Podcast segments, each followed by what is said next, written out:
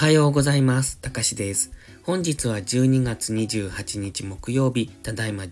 時9分。それではポンド円とドル円の相場分析をやっていきましょう。最初にお知らせです。年末年始に勉強していただけるように、お悩み解決動画集を作成しました。初心者から中級者の方がぶつかりやすい悩みの壁を休暇中に克服できるように動画でしっかり学んでいってください。詳細は概要欄をご覧ください。それでは前半はポンド円、後半はドル円をやっていきます。まずはポンド円の冷やしからですね。あまり冷やし単位では大きくは動いておりません。現在は緑の平行チャンネルの加減、そしてその加減から反発上昇できるのかどうかというところですね。上昇してきても一旦はこの GMMA の青帯付近までと考えておりますので、現在で言うと183円付近っていうところにこの GMMA がありますので、そのあたりまでは上昇してもおかしくないのかなというところ。ただここのところの動きを見てますと、この緑の平行チャンネルの加減付近に張り付いているようにも見えますので、ここからもう一段下落、ピンク丸の安値付近、178円付近ですね、そのあたりを目指す可能性も十分考えられます。ここ最近の動きを見ていても、ここ3日間は陽線が出ているんですね。本日は陰線から始まっているんですが、ここ3日間陽線なんですが、やはり上髭を出しているので、上値が重いのがわかりますよね。結構上髭が出ております。上昇するにもなかなか上がりきれていないっていうのを物語っていますよね。ということは基本的には上がれば売られやすいという、そういう試合いではあります。ただ、やはり平行チャンネルの加減ということで、反発する力も比較的ありますので、上がったところから売る、下がったところから買うっていうことを、買い足の時間軸でやっていくといいと思います。では4時間足です。4時間足では3損をイメージしておりました。ちょうどここですね。ここからのこういう3損です。こんな感じ。そして昨日は右肩を作ってここから下落していけるのかどうかっていうところに現在は注目しております。現在ストキャスティクスは下落中ですので、やはり基本的には下落の圧力がかかりやすいんですけれども、ここ直近の動きを見てますと、安値を切り上げてきているんですね。ただ、高値の更新はできていませんので、このまま3損を完成させて下落していくっていうことも考えられますが、このネックラインですね、直近何度も止められているこの付近、180円付近、ここを明確に下抜けられないと、これ3損否定からの上昇になっていきますので、その辺も注目です。現在は昨日右肩を作ってそこからの下落になるのか、それとも3損否定での上昇になるのかっていうところですので、今はオレンジの水平線付近、ちょうど181円付近にありますので、このあたりも意識されてくるライン、過去も結構揉み合っているところなんですね。なので、このラインっていうのもレジサポになりやすいところですので、現在地付近で反発上昇するのか、それとももう一段下落してくるのか、もう一段下落してくるのであれば、先ほど言言っていたネックライン、180円付近まで下落してそこでどうなるのかっていうところを見ておくといいと思います。では、1時間足です。昨日の動き、ここの急激な上昇、ちょっとここ気になりますよね。これどうしてこんなに上昇したのかなんですが、この上昇なんですが、この辺の高値を目指しに行っていたんですね。ここ。ここですね。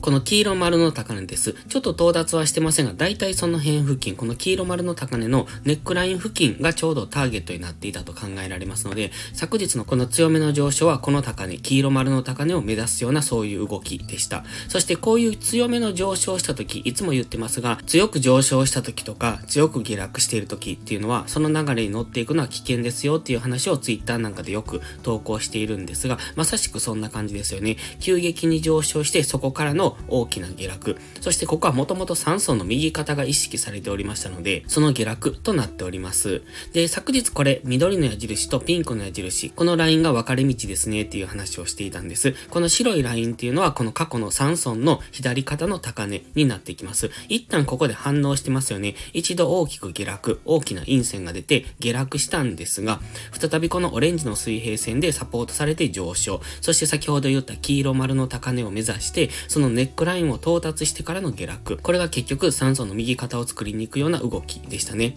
ですのでこの白の水平線を上抜けたんですが、結局そこでサポートされることなく下落してきている。つまりここの上抜け部分っていうのは騙しになっているということです。ですのでこういう強い上昇ですね。昨日の夕方から夜にかけてのこの強い上昇。こういう結構強めの上昇。この中でトレードする分には問題ないんですが、こういう強い上昇が出たからといって、ここからどんどん上昇していくぞっていうような、そういういう考え方をすると、結局サポートされずに下落してますので、そうじゃなくて、まずは意識されるラインを抜けてくれば、そこでサポートされるかどうかっていうところを見ておく必要があります。昨日ですと、この白い水平線ですね、181.8付近、ここを抜けてきた、ここが意識されるラインですので、そこを抜けてきたので、そこでサポートされて上昇していけば、その流れに乗っていけばいいんですが、結果的にはサポートされずに下落してきてますので、こういう強い上昇が起こった時は飛び乗りたくなる人もいるかもしれませんが、そういうことをすると最高値をつかまされて、そこから大きく下落していく。今ですと、この大きな3損ですね。こちらがヘッド部分になりますが、この頭から右肩を作って、そこから大きく下落していく、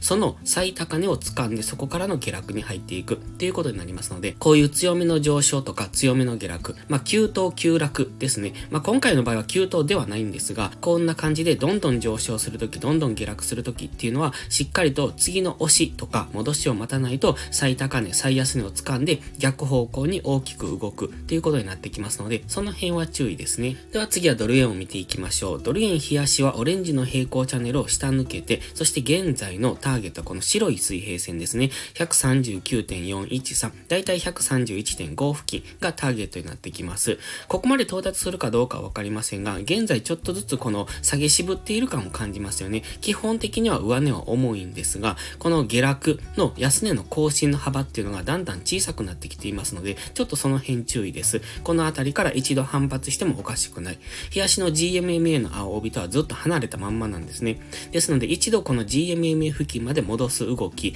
現在ですと145円ぐらいまで上昇していくような動きがいつ出てもおかしくないところにはありますので、その辺は注意です。ストキャスティクスはそろそろ安値圏ですよね。ですのでこの辺りからはインジケーターを見ていても反発上昇しそうな雰囲気でもありますので、ここからどんどん下落するというイメージは持たない方がいいと思います。ただ、上値が重いのはまだ確かですので、上がったところから売っていく分にはいいんですが、下がったところから追加で売りで入っていくのは危険だと思いますので、売りたい場合はしっかり上昇するのを待つ。買いたい場合は下げ止まりを作るのを待つっていうところを見ておくのがいいですね。では4時間足です。4時間足直近の安値付近に現在はありますね。そして過去のここの安値、12月7日の安値ですね。そこと、それからここ、12月14日の安値。ここ、安値は更新しているんですが、更新幅が結構小さいですよね。今まで結構な急激な下落をしてきたんですけれども、ここに来て更新幅が限定されてきておりますので、ちょっとここの動き怪しいです。ここから急激に、現在の付近から急激に下落して、更新幅を大きく伸ばしてくれば別ですけれども、今のこの安値の更新幅を見ていると、そろそろ反発してもおかしくないのかなというふうにも見えてきます。ただし、GMMA の青帯は下向きですので、基本的には下落とトレンド。ですので、基本は上がったところから売っていくという、そういう考え方ですので、現在もこの白のトレンドラインに何度もぶつかって下落してきておりますので、まずはトレンドライン付近までの上昇を待つ。そしてそこからの下落の流れっていうのを考えるのが、この下落トレンドに対する基本的な考え方になってきます。では、1時間足です。昨日の夜中からずっと下落一辺倒になってきてますよね。圧倒的にこの陰線の数の方が多いんです。陰線に対する陽線の数っていうのがすごく少なくなってきておりますので、基本的には戻り売りなんですが、こういう下落には先ほども言いましたが、ついていかない方がいいと思います。少なくとも一旦ストキャスティクスがこの安値圏から上昇してからの次の下落とか、GMMA の青帯付近まで戻してからの次の下落とか、そのくらいまで下落を待っておく方がいいと思います。ただ、1時間足ではかなり急激に下落してますが、15分足とか5分足にすると、GMMA の青帯に接触して綺麗な下落をしているんですね。例えば1時間足で言うとこういうところですよね。この12月の21日とか22日、GMMA の青帯まで戻してそこからの下落、GMMA の青帯まで戻して下落みたいな、そういう動きを買い足でしている場合はその流れに乗っていっていいと思います。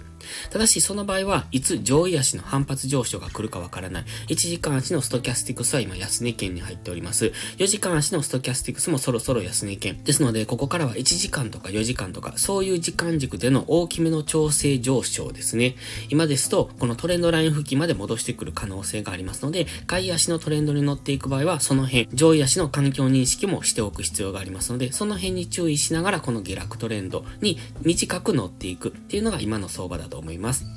それでは本日は以上です。この動画がわかりやすいと思ったら、いいねとチャンネル登録をお願いします。そして最後にお知らせです。ノートのメンバーシップ会員を募集中です。毎朝更新の相場分析に加え、週末にはわかりやすいスキルアップ動画を投稿しています。FX で勝てるかどうかは知識量の違いが決め手です。週末動画でどんどんその知識を蓄えていってください。FX を基礎から学びたい、知識レベルを上げたい、そんな方のお悩みを解決します。また、ノートでは有料マガジンを含め複数の視聴プランをご用意しております。ノート限定の掲示板機能ではリアルタイムな相場のコメントも投稿しています。時々無料公開もしておりますので、その辺は Twitter をご確認ください。ノートメンバーシップは初月無料ですので、ご入会を検討されるなら月始めがお得です。また、限定動画だけをご希望なら、YouTube メンバーシップでもご視聴いただけます。詳細は概要欄をご覧ください。それでは本日も最後までご視聴ありがとうございました。たかしでした。バイバイ。